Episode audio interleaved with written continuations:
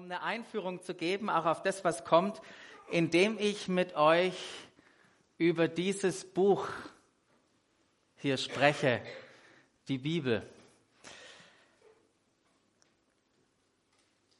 Und als ich mich auf die Serie hier vor oder auf diese Predigt vorbereitet habe, habe ich mir noch mal Gedanken gemacht darüber, wie bin ich eigentlich zu einer Bibel gekommen, zu diesem Buch.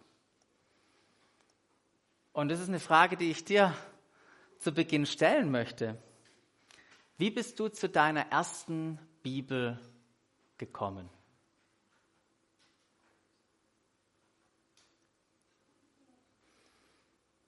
Wie bist du zu deiner ersten Bibel gekommen? Und was haben dir möglicherweise deine Eltern oder andere Leute über die Bibel gesagt, über die Bibel erklärt?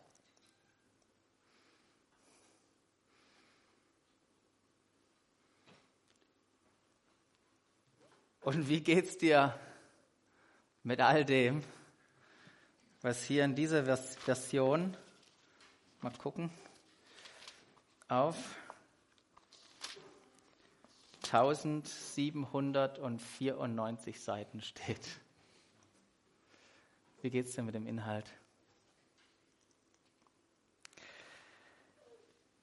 Und ich möchte euch heute mit hineinnehmen in meine Geschichte und in meine eigenen Erfahrungen mit diesem genialen Buch. Ich weiß nicht, wie du zur Bibel gekommen bist. Ich hatte als Kind hatte ich keinen Zugang zur Bibel, nicht mal zu einer Kinderbibel. Ja, das gab es bei uns zu Hause nicht. Ich habe extra gestern nochmal meine Mama angerufen, um hier nichts Falsches zu erzählen. Wir hatten das nicht zu Hause. Ich habe keine Kinderbibeln, äh, Geschichten gehört, dafür bin ich ein Experte in Märchen.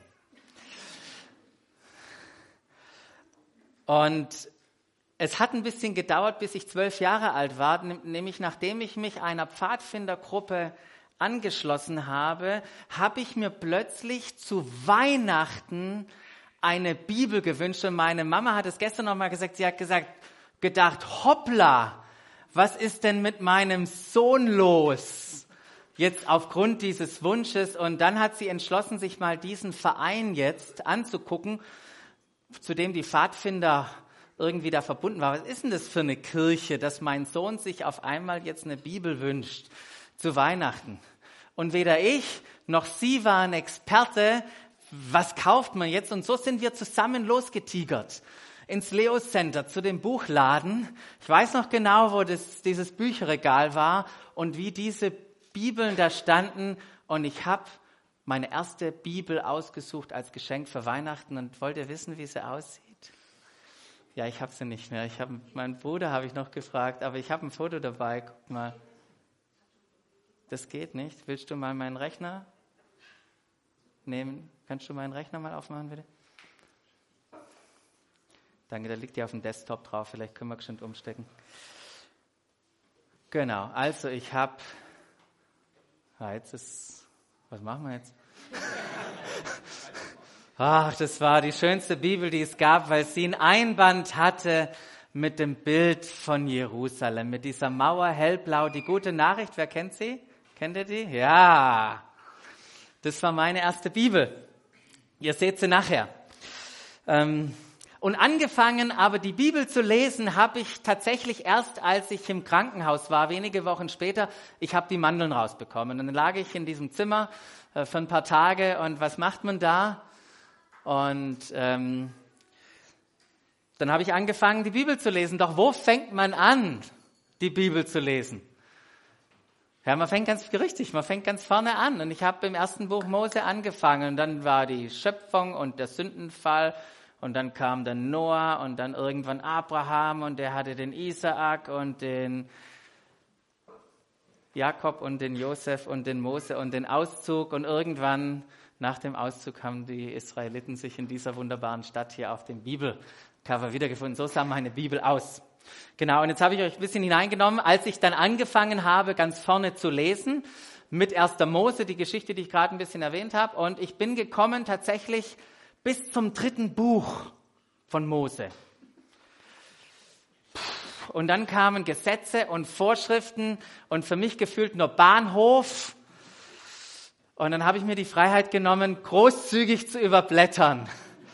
Vierter Mose ging dann wieder, waren ja wieder ein paar spannende Geschichten drin, ähm, aber auch nur lückenhaft gelesen bis zum fünften Mose. Und dann war ich ein bisschen verwirrt, dann dachte ich, hey, hatte ich das nicht versucht schon zu lesen?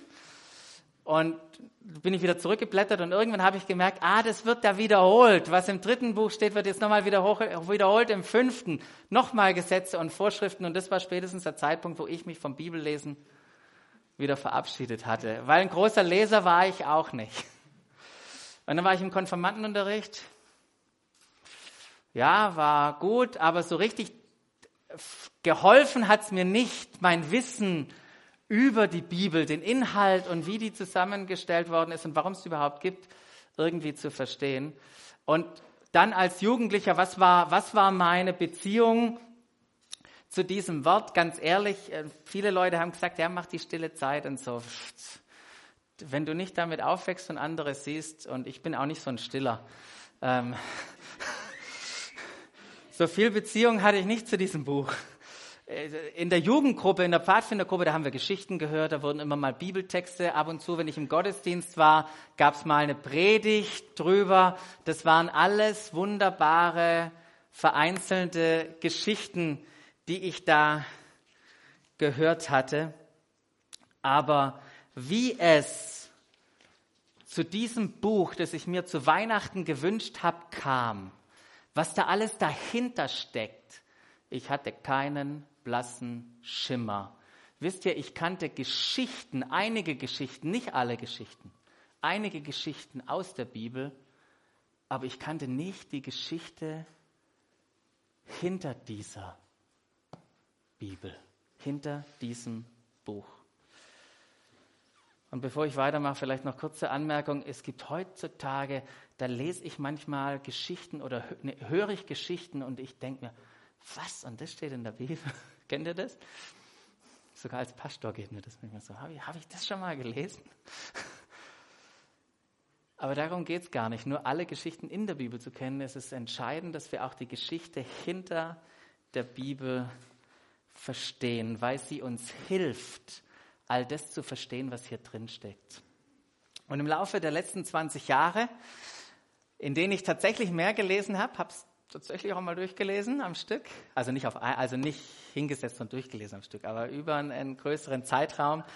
Ähm, da habe ich so wunderbare und so wertvolle Gedanken sowohl in der Bibel, auch über und, äh, also nicht nur in der Bibel, sondern auch über die Bibel machen dürfen, die mich ins Staunen versetzt haben und mich für dieses geniale Buch begeistert haben. Und ich hoffe, dass ich dich heute Morgen mit meiner Begeisterung für dieses Buch, für dieses Wort, nicht nur ein wenig, sondern richtig anstecken kann. Und deshalb möchte ich heute mal anhand der Entstehungsgeschichte der Bibel ein paar Entdeckungen weitergeben, die ich gemacht habe. Eine Entdeckung war, dass die Bibel nicht mit dem Anfang, sprich da vorne anfing, wo ich es damals im Krankenhaus gelesen habe, sondern dass der Beginn der Bibel mehr zum Anfang vielleicht des letzten Viertels war. Mit oder durch Personen wie beispielsweise einem Arzt mit dem Namen Lukas, der im ersten Jahrhundert gelebt hat. Was hat dieser Lukas nämlich gemacht? Er dokumentierte die Geschichte von Jesus. Nicht für sich selber, sondern er schreibt darüber für einen hochverehrten Theophilus. Und dieser ist Jesus nachgefolgt, der hat von Jesus gehört, unterschiedliche Geschichten, aber der hat den komplett Zusammenhang, der hat die gesamte Geschichte, das ganze Leben noch gar nicht erfasst, sondern nur Geschichten gehört. Und Lukas hat sich vorgenommen, ihm alles in geordneter Reihenfolge aufzuschreiben. So begann die Geschichte mit der Bibel. Und er hat Folgendes in seiner Dokumentation gesagt, gesagt und als er seinen Bericht schreibt und sagt hier, schon viele haben die Aufgabe in Angriff genommen, einen Bericht über die Dinge abzufassen, die in unserer Mitte geschehen sind. Was hier Lukas gleich am Anfang sagt, ist, ich bin gar nicht der Einzige, der hier angefangen hat zu schreiben. Es haben noch andere geschrieben. Warum? Weil in unserer Mitte etwas geschehen ist, was diesen Prozess ausgelöst hat, dass Leute angefangen haben zu schreiben darüber. Und das war gar nicht selbstverständlich, sondern ungewöhnlich, weil das alles festzuhalten, das war nicht nur zeitintensiv, sondern das war auch richtig teuer. Das alles festzuhalten.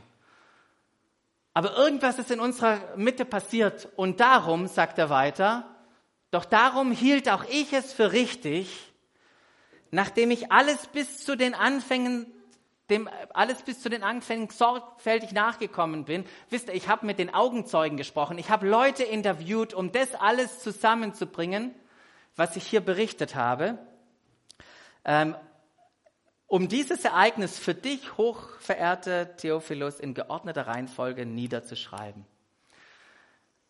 Das, was Lukas hier am Anfang macht, ist, er schreibt nicht die Bibel, er schreibt einen Bericht für einen guten Freund oder für einen, der das Ganze zumindest finanziert hat, um ihm den Überblick zu geben. Und Lukas hatte noch keine Ahnung, dass das, was er an Bericht schreibt, irgendwann später mal hier drin stehen wird. Doch warum der ganze Aufwand? Warum hat er sich dem auf, ausgesetzt? Und das lesen wir ganz am Ende seines Berichtes, was ihn angetrieben hat. Da heißt es nämlich, dass Jesus, das war am Ende des Berichts, der hat richtig viel von sich behauptet. Und am Ende, was ist mit ihm passiert? Er starb wie jeder andere. In seinem Fall durch einen Tod am Kreuz. Und Lukas, der ja Arzt war, der berichtet es in einer wunderbaren Detaillierung und sagt, was dann passiert ist, nachdem Jesus gestorben ist. Da hat ihn nämlich jemand vom Grab runtergeholt. Und dann heißt es hier, nachdem er, ein Josef, dem, äh, der hatte da Zugang zu einem Grab und der hat Jesus runtergeholt, den Toten, ja, Jesus war tot, vom Kreuz abgenommen hat, da wickelte er ihn in ein Leintuch und legte ihn in ein Grab das in den Felsen gehauen war und in dem doch niemand bestattet worden ist. Das wird alles detailliert am Ende des Berichtes geschrieben und dann sagt er weiter, hey, und wisst ihr was? Die waren nicht nur allein die Männer, die Frauen haben zugeguckt. Das waren nämlich die einzigsten, die noch von den Nachfolgern von Jesus übrig waren. Alle anderen waren weg. Und irgendwann haben die Frauen sich auch aufgemacht in die Stadt, um irgendwelche Salben und Öle zu holen. Warum? Sie wollten zurückkommen, um den Toten davor zu bereiten.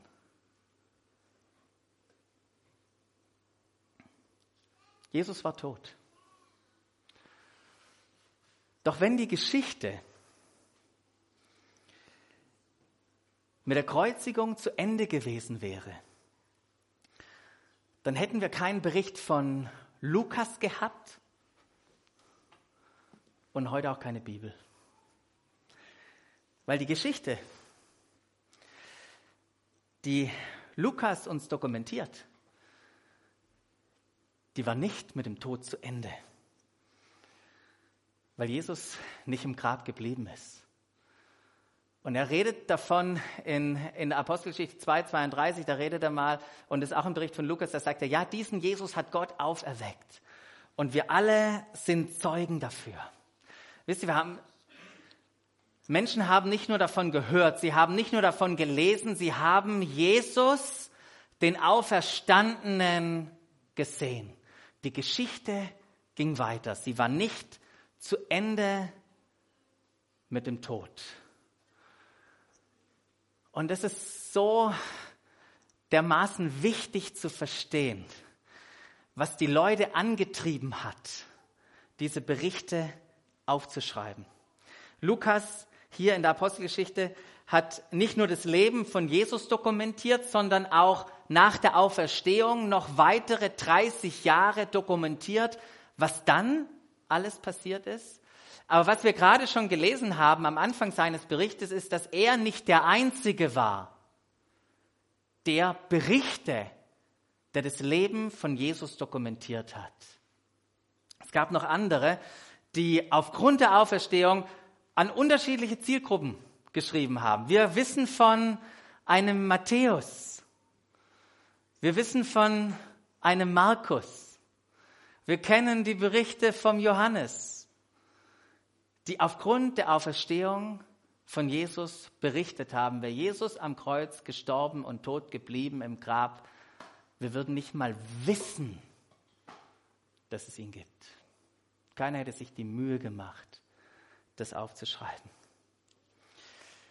Aber sowohl Lukas und Matthäus und Markus und Johannes, all die vier, die hatten, als sie diese Berichte geschrieben hatten, noch überhaupt nicht an die Bibel gedacht.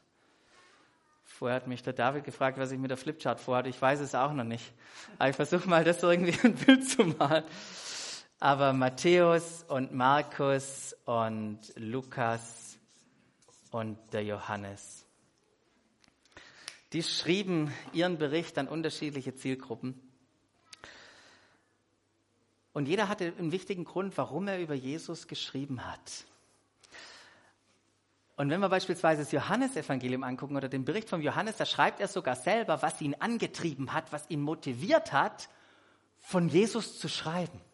Ganz am Ende seines Berichts heißt mal hier im Johannes 20, Jesus tat in der Gegenwart seiner Jünger, Klammer auf, da war ich dabei, Klammer zu, noch viele andere Wunder, durch die er seine Macht bewies, die aber nicht in diesem Buch aufgezeichnet sind. Was Johannes hier macht, ist sagt, ich habe ein Buch geschrieben, mein Buch. Da gibt es noch andere. Jesus hat viel gemacht. Ich habe nicht alles in dieses Buch hineingeschrieben. Aber dieses Buch hat einen Zweck. Es war mir wichtig, es aufzuschreiben, denn ich habe das hier geschrieben, ich habe davon berichtet, damit ihr glaubt. Und was war seine Motivation? Was sollten wir glauben aufgrund dessen, was er geschrieben hat. Im Vers geht's weiter, heißt es, dass Jesus der Messias ist. Das sollten wir glauben. Dass er der Sohn Gottes ist. Und damit, ähm, und damit auch, dass wir durch den Glauben an ihn in seinem Namen das Leben haben. Das war sein Grund. Warum hat Johannes geschrieben? Johannes hat in die Zukunft geschaut, hat uns gesehen, hat gesagt, das sind Leute nach mir, die lesen diesen Bericht. Und mein Wunsch ist, dass sie aufgrund dessen, was ich geschrieben habe, hier in meinem Bericht, dass sie glauben, dass Jesus der Messias ist, der Sohn Gottes und dass wir aufgrund des Glaubens an ihn, an seinem Namen, das Leben haben. Das war seine Perspektive, das war seine Motivation.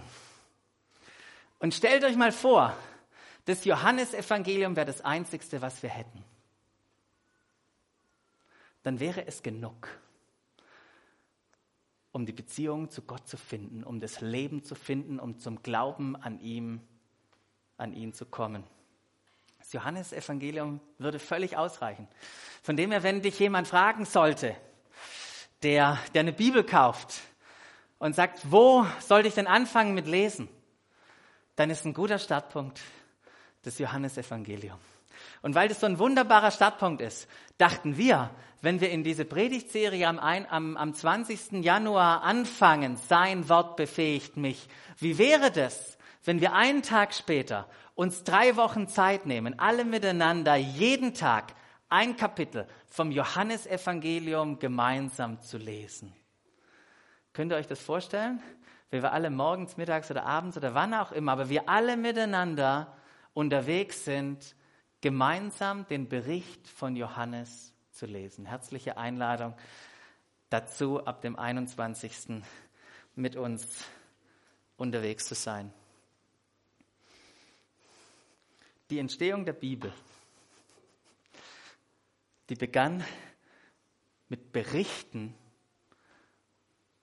von Nachfolgern Jesu aufgrund der Auferstehung. Für die dieses Ereignis der Auferstehung lebensverändernd war. Und sie haben es geschrieben, weil sie wussten, dass es für dich und für mich und für jeden Menschen genau so lebensverändernd sein kann. Deshalb haben sie geschrieben.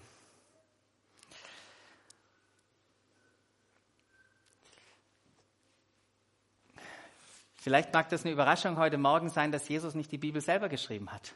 Für den einen oder anderen. Er hat die Bibel nicht selber geschrieben, aber Jesus war, wenn wir das gerade bedenken, die Auferstehung, er war der Auslöser und er war der Grund dafür, dass Menschen geschrieben haben. Und so wie wir das in dem Lied von, das die Lisa ausgesucht hat, so wie wir das in dem Video schon gehört haben, Jesus oder Johannes sagt uns, dass Jesus das Wort Gottes ist und, durch, äh, und in und durch ihm alles geschaffen wurde und dass Gott in und durch Jesus zu uns gesprochen hat. Einer meiner Lieblingsverse in diesem Buch ist ein, ist ein Vers, oder sind mehrere Verse im Hebräerbrief. Und der Schreiber des Hebräers, der fängt nämlich so an und sagt, dass viele Male und auf verschiedene Weise sprach Gott in der Vergangenheit Merkt euch das mal. Gott sprach in der Vergangenheit durch die, durch die Propheten zu unseren Vorfahren, heißt es da. Jetzt aber, am Ende der Zeit, hat er zu uns gesprochen in seinem Sohn. Gottes Reden in und durch Jesus war es. Was die Jünger hier, die Nachfolger von Jesus angetrieben hat, uns das Leben von Jesus aufzuschreiben. Und diese Entdeckung, es ging ja um persönliche Entdeckung, diese Entdeckung war für mich phänomenal, weil ich gemerkt habe, dass das nicht einfach nur ein Buch ist, sondern dass hier das Reden Gottes an mich aufgeschrieben ist. Und nicht nur an mich, sondern auch, auch an dich. Doch weiter in der Entstehungsgeschichte, mal gucken, ob das ein Bild hier wird. Ähm, die Jünger haben dokumentiert, die Jünger haben davon berichtet und was sie kurze Zeit später erlebt haben, war, dass nicht nur Juden ihr Leben Jesus anvertraut haben, sondern dass auch Heiden, die gar nicht zu dem Volk Gottes dazugehört haben, plötzlich angefangen haben, Jesus zu vertrauen und sich bekehrt haben. Und diese Heiden haben, oder was, was ist da passiert mit ihrer Hinwendung zu dem einen Juden? Ja, Jesus war Jude. Mit dem Namen Jesus wurden sie plötzlich auch mit all diesen jüdischen Schriften konfrontiert. Und in der Regel hatten die Heiden überhaupt keine Ahnung, was in diesen jüdischen Schriften, dem sogenannten Tenach,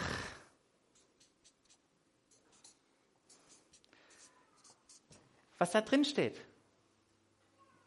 Das hat ihnen auch nicht wirklich einer erklären wollen. Die Juden waren nicht öffentlich damit. Da hast du entweder dazugehört durch Geburt oder nicht. Aber die Juden hatten in der Regel keine Ahnung, was da für jüdische Schriften. Ah, gibt es jüdische Schriften? Ähm, super, wusste ich nicht. Ähm, doch die ersten Christen, die erkannten, dass in diesen jüdischen Schriften die ganze Hintergrundgeschichte von Jesus aufgeschrieben wurde. Und deshalb haben sie sich dafür interessiert. Deshalb haben sie sich das hergenommen und gelesen. Nicht, weil sie jetzt der jüdischen Religion sich irgendwie ähm, Teil davon sein wollten. Sie wollten Jesus in diesen Texten finden. Und wisst ihr was? Man kann Jesus in den Texten finden. In diesen ganzen Texten. Jesus sagt es selber mal an einer interessanten Stelle, wo er in einem Gespräch ist mit Führern von, diesem, von dieser jüdischen Religion. Und da heißt es in Johannes 5, 39, und da spricht er sie an und sagt, ihr forscht in diesen Schriften, in diesen fünf Büchern Mose, in diesen Richterbüchern und Propheten, in den Psalmen, da forscht ihr, weil ihr meint, durch sie, durch diese Schriften das Leben zu finden. Aber dann macht Jesus ein, ein Hammer-Statement und sagt, aber gerade diese Schrift, die weist doch auf mich hin. Da stecke ich drin. Da bin ich sichtbar dadurch. Und doch wollt ihr nicht zu mir kommen, obwohl ihr bei mir das Leben finden würdet. Und in dem Moment, als ich, als ich das kapiert habe, als ich das, diese, dieses Wissen hatte, wow, ich kann, ich kann Jesus darin finden, da hat sich mein Blick total geschärft und ich habe ich hab geniale Entdeckungen gemacht, hier in diesen jüdischen Schriften über Jesus. Und mir ging es so wie, wie manchem Heiden. Ich erinnere mich noch an, an so ein Pfadfindercamp. Da ging es irgendwie um Israel und um die Stiftshütte. Und ich dachte, was für eine Hütte. Und warum beschäftigen wir uns damit? Und mit einer neuen Perspektive, mit einer anderen Brille auf diese ganzen Schriften haben sich für mich die Augen geöffnet und ich habe Jesus, ich sehe Jesus in diesen genialen Texten. Aber was die ersten Christen über Jesus hinaus in diesen Texten auch auf einmal entdeckten, war ein komplett anderes Weltbild. Da steckte nicht nur Jesus drin, da steckte auch eine komplett andere Sichtweise vom Leben und all, all das, was dazugehört drin. Beispielsweise wird ganz am Anfang gesagt, dass es den einen Gott gibt. Für uns ja kein Big Deal, irgendwie ein Gott, ja. Aber für die Leute damals war das eine Riesensache. Die hatten mehrere Götter. Und man hätte doch Jesus einfach dazu nehmen können. Aber der christliche Glaube ist sowas von radikal. Mit den Wurzeln im Jüdischen sagen, es gibt einen Gott. Nicht den Kaiser, nicht noch andere. Der christliche Glaube ist radikal. Es gibt diesen einen Gott. Und das ist nicht nur das Einzige, was radikal ist. Gleich zu Beginn, am Anfang, hier an diesem Punkt, da sagt Gott, was Unglaubliches für die Heiden, für das Denken der Heiden zu der damaligen Zeit. Und er, am Anfang schuf Gott Himmel und Erde. Wisst ihr, für die Menschen damals war einfach alles da. Und plötzlich sagt jemand, da gibt es einen Anfang. Und wenn es von etwas einen Anfang gibt, dann gibt es auch eine Bestimmung dazu. Und dann geht Gott weiter. Und da heißt es, Plötzlich kommt Gott auf die Idee, lasst uns Menschen machen. In unserem Ebenbild, uns gleich. Und auf einmal bekommt der Mensch eine Würde. Revolutionär für die Menschen damals. Sie dachten, sie sind irgendwelche kleinen Wesen, Spielbälle für die Götter. Die griechischen Dinger da, die ihre Battles ab, abhalten und du bist irgendwie das Opfer. Jesus oder was hier die Bibel beschreibt, ist, jeder Mensch hat eine Würde, krass. Aber es wird noch krasser. Irgendwann sagt er so, und wisst ihr was? Jetzt geben wir die Menschen, denen Menschen die Herrschaft über diese Schöpfung. Krass. Die Menschen damals haben die Natur angebetet. Tiere waren heilig, ja heute noch. Gott stellt ein völlig anderes Weltbild vor. Und irgendwann war ich an einem Punkt, an dem ich das erkannt habe. in meinen Entdeckungen in und über die Bibel. Dass die Bibel nicht nur irgendwie ein Buch ist, das mein Verhalten irgendwie modifizieren will und was darf ich als Christ und was darf ich nicht als Christ. Das war so meine Jugendperspektive. Plötzlich erkannte ich, dass die Bibel mir ein komplettes Weltbild vorstellen möchte und dass ich in Jesus das entdecken darf. Und dass sein Wort, das, was da drin stellt, dieses Weltbild in mir formt. Mach mal fertig, ja? Am Anfang habe ich kurz erwähnt, mal in einem, in einem Nebensatz, dass die, die jüdischen Schriften die Hintergrundgeschichte von Jesus sind. Oder anders ausgedrückt, sie sind Gottes Geschichte mit seinem auserwählten Volk. Er hat nämlich nicht nur geschaffen die Menschen, sondern er hat sich auch Menschen genommen und gesagt, und ihr seid mein Volk. Mit euch schreibe ich nun meine Geschichte. Und dann nahmen diese Menschen, hatten Bund mit ihnen geschlossen am Sinai. Wir kennen die Steintafeln, die zehn Gebote. Und er gibt ihnen einen, Verhalten, einen Verhaltenskodex, was damals seinesgleichen gesucht hat. Was, was für eine geniale Ordnung. Was hat er ihnen, was hat er ihnen gegeben? Und immer mal wieder im Laufe seiner Geschichte mit seinem Volk hat er ihnen Einblick gegeben in die Zukunft, in das, was kommen wird. Andi hat zur Einleitung, hast du kurz was über Jesaja gesagt. Es sind so viele Stellen drin, wo auf das hinweisen, was kommen wird. Denn die ganze Geschichte, die, die Gott hier mit seinem Volk geschrieben hat, die ging auf ein göttliches Ziel zu, die ging auf einen Zeitpunkt zu, den er schon versprochen hatte.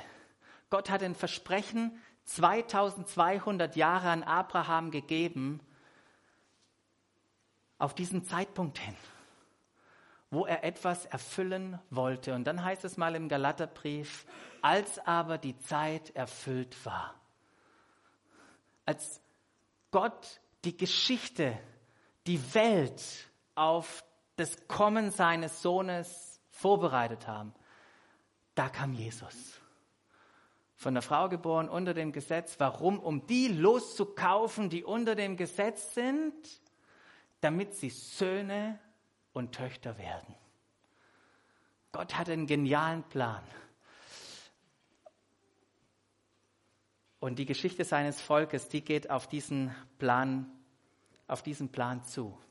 Weil er nicht nur der Schöpfer, sondern auch der Erlöser ist, so wie wir das auch gerade in dem Lied gesungen haben. Aber müsst euch vorstellen, als die Heidenchristen, und es geht ja darum, wie, wie kommt die, kam die Bibel zustande, als die Heidenchristen äh, das merkten und, und, und äh, das hörten und die jüdischen Schriften gelesen äh, haben, dann haben sie gemerkt, das gehört zu uns, ohne Wenn und Aber. Das ist schon Gottes Reden an uns. Er hat nicht nur durch Jesus gesprochen, er hat auch schon früher gesprochen. Und er hat in seiner Geschichte mit seinem Volk und den Propheten bereits zu uns gesprochen. Und deshalb haben die, haben die Christen diese jüdischen Schriften wieder zugenommen, in was wir später Bibel nennen, und haben dem Ganzen auch den Begriff des Alte Testament, das alte Bund gegeben.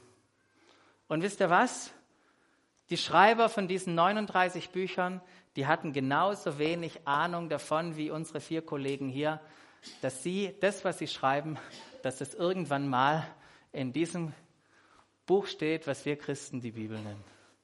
Keine Ahnung. Tausende Jahre davor geschrieben. So, jetzt bringt oder jetzt hören die, die Christen all diese Geschichten und diese Gesetze und Vorschriften und gleichzeitig haben wir die Berichte von Jesus und ich kann euch sagen, diese Integration, die hat milde ausgedrückt zu ein paar Spannungen geführt. Spannungen, die wir vielleicht selber kennen. Wie passen denn die jüdischen Schriften und die Berichte über Jesus, wie passen das zusammen? Wie sollen wir Christen denn mit den jüdischen Gesetzen umgehen? Wie sollen wir uns denn verhalten? Gelten manche von diesen Wenn-Dann-Beziehungen, die uns da die wir da finden, gelten die auch noch jetzt, nachdem wir wissen, was Jesus für uns getan hat? Ich weiß nicht, ob du schon mal solche Fragen hattest beim Lesen der Bibel. Und hier steht das und da steht das. Und wie verhält sich das jetzt zueinander? Und das, irgendwann bin ich in meinem Leben genau an diesen Punkt gekommen und mich gefragt, hey, wie verhält sich denn das alles zueinander? Und ist es noch so, dass wenn ich das und das und das tue, dass dann ich vertrauen darf, dass das und das, das passiert? Oder was ist das, was Jesus hier für mich, für uns vollbracht hat? Und es waren verwirrende, schwierige, aber sehr wichtige Fragen, die ich mir da gestellt habe. Und ich habe Antworten gefunden auf diese Fragen. Antworten bei einem Experten für diese Fragen. Jemanden, der solche Fragen, die ich hatte, schon längst beantwortet hat und Hinweise geschrieben hat an Freunde, die die gleichen Fragen hatten und an Gemeinden, die er selber gegründet hat, Antworten schon geschrieben hat auf solche Fragen. Und manche wissen schon, welchen Experten ich meine. Da kam nämlich der Paulus. Und das war ein, ein besonderer Experte, weil er einfach ein extrem gut ausgebildeter Pharisäer war. Der hatte es hier richtig drauf, Leute. Dem konnten wir hier nichts vormachen. Niemand konnte dem was vormachen. Aber nicht nur das. Er hatte dieselbe Erfahrung, die diese vier hier hatten. Er hatte eine Begegnung mit dem auferstandenen Jesus, das sein Leben verändert hat. Und deshalb war es ein genialer Experte für diese Fragen. Wie kriege ich das zusammen? Und jetzt könnten wir, die Uhr hinten ist blockiert. Das ist zu meinem Vorteil. Kurz zehn.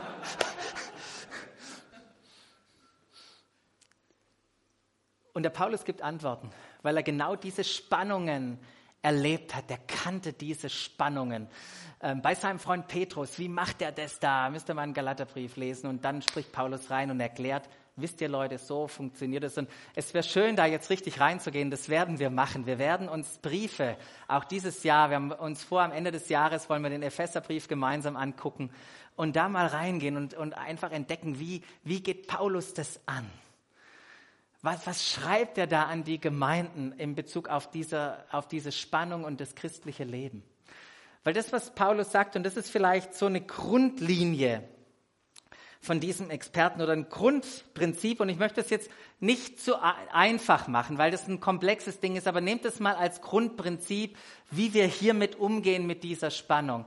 Und das, was, was wir so raushören beim, beim Pause, Paulus ist, sagt, lest das Alte Testament für Inspiration und für Ermutigung. Da steckt so viel drin, wenn wir sehen, dass Gott einen Weg mit seinem Volk hat. Und eine Ermutigung, oder ist es nicht Ermutigung, wenn wir die Geschichten lesen, dass die Leute zu, zu, zu ihrem, ihrem Vater im Himmel, zu Jahwe gebetet haben und er, sie wurden erhört? Was für eine Ermutigung. Aber nimm das nicht als Anwendungsbuch und geistlichen Ratgeber, wenn es da heißt, ich habe jetzt Probleme in meinem Leben, was haben die da gemacht? Als die Probleme hatten und Feinde, haben die Lobpreis gemacht oder sind entgegengezogen und die Lobpreise vorne dran. Und was weiß ich, oder wenn du eine Stadt einnehmen willst, dann gehst siebenmal drumherum. Das ist kein Anwendungsbuch, aber es ist ein wahnsinnig inspirierendes Wort Gottes, Reden Gottes an uns. Wahnsinnige Ermutigung. Aber wenn du Interesse hast, wie du dein Leben zu leben hast, dann nimm dir Jesus und das, was über ihn offenbart ist und das, was er oder was Paulus zu über ihn geschrieben hat, nehmen dir das zum Vorbild. Weil was sagt Jesus am letzten Abendessen mit seinen Jüngern? Ich gebe euch ein neues Gebot und jetzt zeige ich euch, wie sich das entfaltet, nämlich sein Leben hinzulegen und zu lieben. Und das ist, das ist der Rhythmus von Jesus für unser Leben. Das nur als, als, Grund, als Grundlinie als Orientierungspunkt für, für unser Leben. Und das, das zu sehen, das war, war für mich auch eine, eine wahnsinnig wichtige Entdeckung, dass ich all das, was ich, wenn ich das Alte Testament lese, dass ich das bitte, bitte so tue, mit dem vollen Bewusstsein vom Kreuz, von dem, was er getan hat. Weil manchmal habe ich so den Eindruck, wir lesen manchmal das Alte Testament und vergessen irgendwie, dass Jesus kam und dass er gestorben ist. Der Auferstandene, das ist voll von seinen Briefen, der Auferstandene. Paulus war aber nicht der Einzige, der geschrieben hat. Es gab noch ein paar mehr Leute, die geschrieben haben. Ähm, Briefe an andere. Da ist der Petrus zu nennen, da ist äh, der Jak Johannes zu nennen, auch der Jakobus. Und der Jakobus, das ist auch ein, ein richtig heißer Brief. Und weil der so richtig heiß ist, dachten wir, den bearbeiten wir noch im Winter, wenn wieder Schnee liegt. Mitte Februar, 17. Februar, steigen wir ein in eine, in eine Predigtserie über den Jakobus. Und wir wollen miteinander ins Gespräch kommen über diesen Brief. Und unsere, unsere Vorstellung von dieser Zeit ist, dass wir, nachdem wir alle schön jeden Tag ein Kapitel vom Johannes gelesen haben, dann eine Woche Pause haben, dass wir dann einsteigen in Gruppen wo wir uns mal für eine Phase von vier Wochen parallel zur Predigtserie treffen in Gruppen, um über schön ein Kapitel nach dem anderen vom Jakobusbrief zu sprechen. Und die Experten sagen, es hat doch fünf. Wie geht denn das? Weil wir fassen da ein bisschen was zusammen. Okay, also vier, vier Wochen. Genau, noch mehr Briefe. Schreiben wir das mal hin. Und auch die Briefschreiber so ein Paulus, so ein Petrus, so ein Johannes, so ein Jakobus, hatten die die Perspektive, die Bibel zu schreiben? Nee, die haben einen Brief geschrieben an ihre Freunde oder an eine Gemeinde, was sie gegründet haben. Doch dann kam eine Zeit. War eine ganz schön lange Zeit, finde ich, nach der Auferstehung.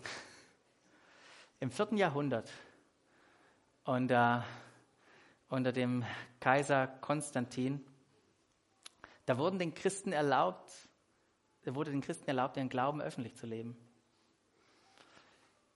Und es war der Zeitpunkt, als sie all die Briefe, all die Berichte, die jüdischen Schriften, all das, was sie als Reden Gottes wahrgenommen und aufgefasst haben, was ihnen wertvoll geworden ist. Das nahmen sie zusammen.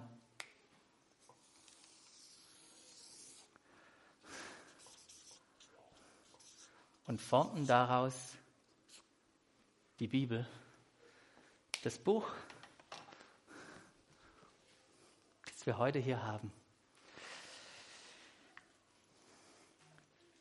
Doch das ist nicht einfach nur ein Buch mit netten Geschichten. Das ist Gottes Reden an uns. Wir entdecken hier Jesus. Er offenbart sich uns. Es ist sein Wort, das sich hier uns offenbart. Diese Bibel, dieses Buch hat zweifelsohne unsere westliche Welt geprägt. Da gibt es andere Bücher drüber, wie das passiert ist. Aber dieses Buch hat zweifelsohne auch mein Leben enorm geprägt. Und es möchte auch dein Leben prägen. Ich habe ein paar Entdeckungen mit euch geteilt. Bin immer noch auf dem Weg, viel zu entdecken. Und ich freue mich auf dieses Jahr, das vor uns liegt weil ich bin gespannt darauf, was ich dieses Jahr alles in der Bibel für mich entdecken möchte. Und ich möchte euch einladen, mit mir auf diese Entdeckungsreise zu gehen. Dieses Wort Gottes an dich und mich zu lesen. Vielleicht bist du hier und sagst, pff, weiß gar nicht, wie ich anfangen soll. Dann geh auf jemand anders zu und sag, du siehst so aus wie ein Bibelexperte. helf mir mal, les mit mir, erklär mir mal.